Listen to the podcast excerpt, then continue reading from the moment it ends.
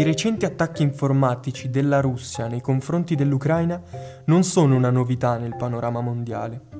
Questa è una nuova arma da guerra utilizzata per causare gravi danni economici a governi nemici.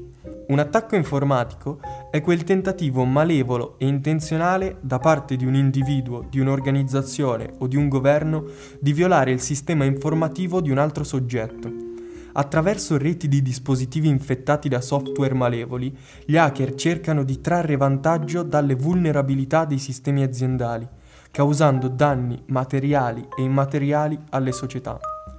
La storia degli attacchi informatici è tanto affascinante quanto preoccupante. Infatti mostra la capacità di giovani prodigi di infiltrarsi in server considerati inviolabili e inattaccabili. È il caso di Jonathan James, un giovane americano nato nel 1983 che all'età di soli 16 anni riuscì ad hackerare i server della NASA e dell'Agenzia governativa dell'Alabama, ottenendo diversi codici della Stazione Spaziale Internazionale per un danno complessivo di quasi 2 milioni di dollari.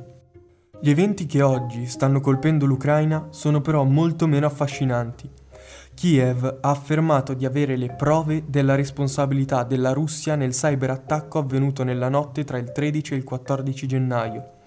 L'obiettivo russo non è solo quello di intimidire la società ucraina, ma di destabilizzare la situazione fermando il lavoro nel settore pubblico e minando la fiducia nelle autorità da parte dei cittadini. Esperti di cybersicurezza e massime autorità di diversi paesi temono che questa cyberguerra possa espandersi su scala globale. Il sempre più alto rischio e impatto mondiale che questi attacchi possono procurare sta rimodellando il modo e la percezione che la gente ha di interfacciarsi con la rete impauriti di fronte alla difficoltà nel quantificare l'effettivo pericolo e costo dell'incognita del cybercrime, senza la presenza di un sistema di raccolta dati efficienti e coordinati a livello internazionale, che lasciano vuoti digitali sfruttabili dagli hacker.